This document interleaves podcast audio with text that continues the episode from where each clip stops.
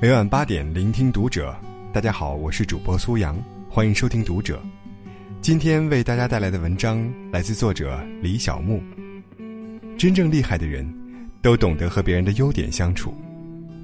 关注《读者》微信公众号，一起成为更好的读者。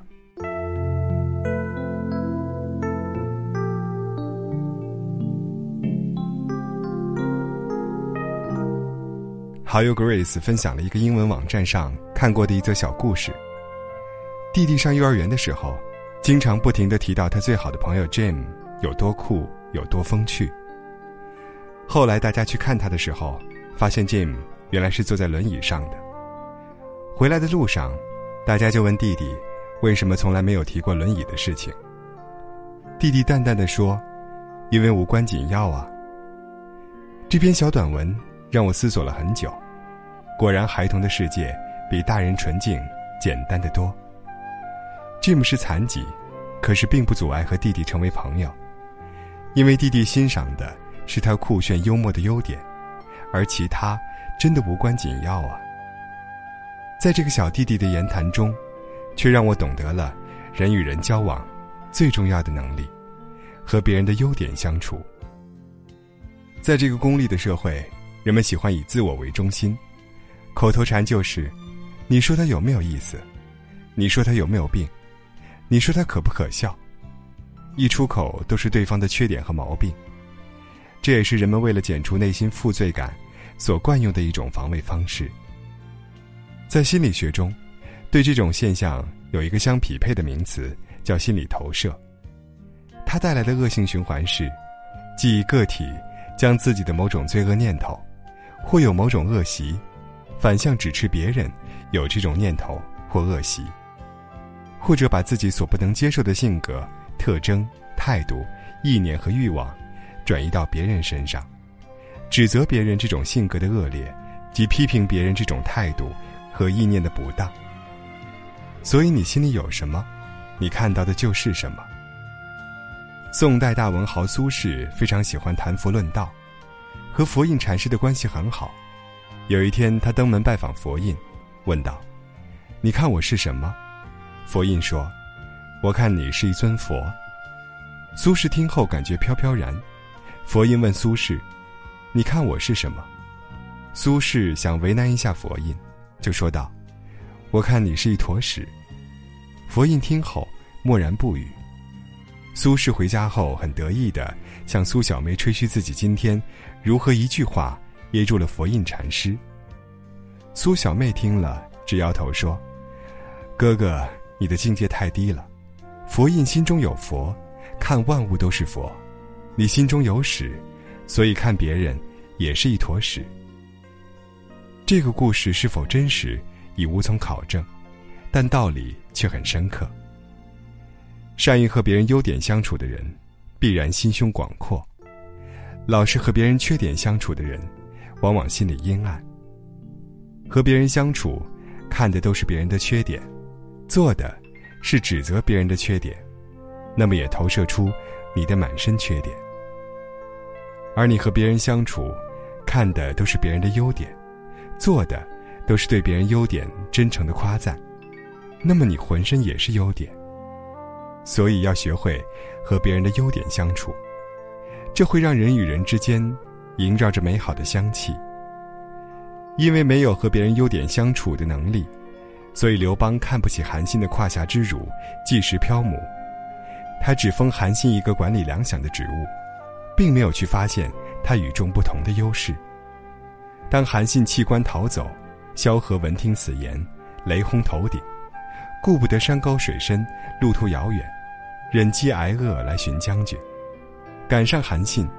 萧何一句念白：“将军，千不念万不念，还念你我一见如故。”这一幕不知道多少人落泪。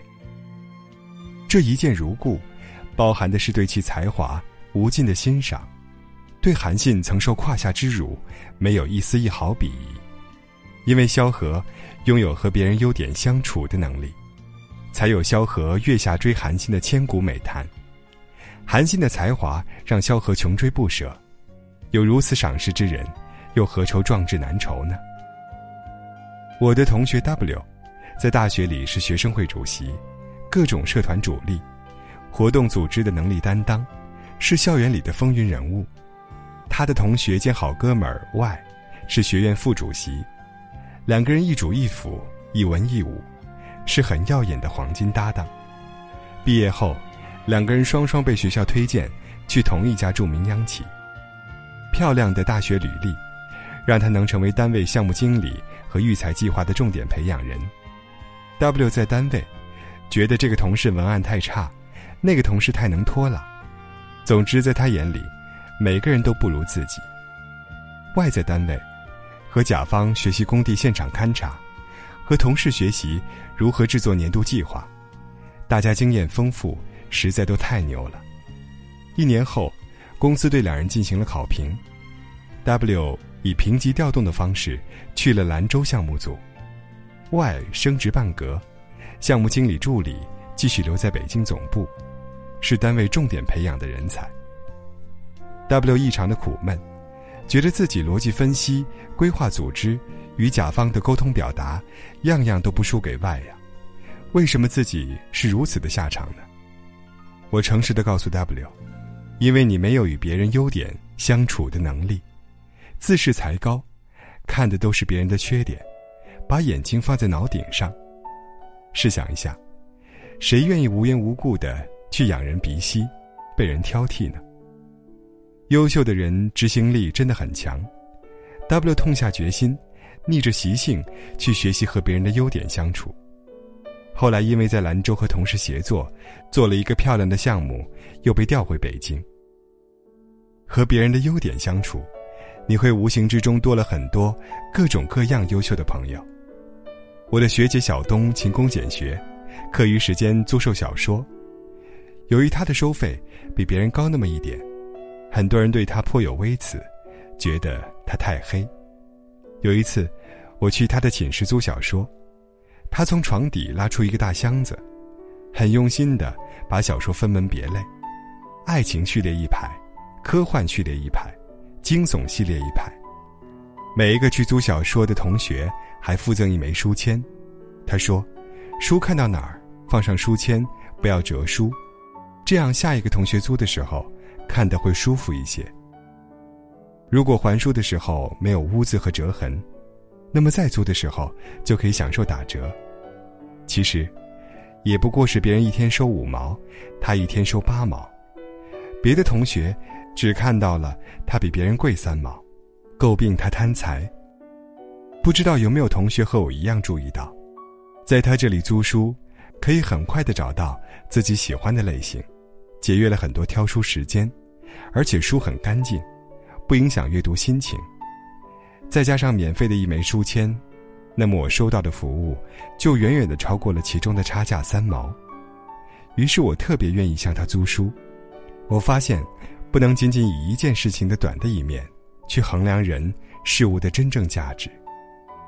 我愿意和他做朋友，我不去理会别人口中的黑，而是特别欣赏他对做生意这件事情的用心、远见和天赋，都远远超过了那个年龄的成熟。我很崇拜他，有什么事儿都特别愿意和他说，他总是能带给我不一样、豁然开朗的视角，这些。都远远超过我多付的那些钱。和别人的优点相处，会理解别人的优点和长处，既能和谐相处，又能取长补短。和别人的优点相处，不会吹毛求疵、过分苛求，让茉莉散发百合的香气。和别人的优点相处，生活中就会少一点戾气，不被一时的情绪所左右。和别人的优点相处，是一种本事，一种境界，是用人之长，天下无不用之人；用人之短，天下无可用之人的大智慧。即使就是在你浑身的缺点里，也能看到所剩的优点，然后一捧土一捧土的，把你从绝望无助、肮脏复杂里拉出来。人与人相处最温暖的模式，不就是身边有这样一个朋友？轻轻的告诉你，你很好，你值得被爱。在都是优点的世界里，阳光明媚，微风习习，人和景美，天下大同，止于至善。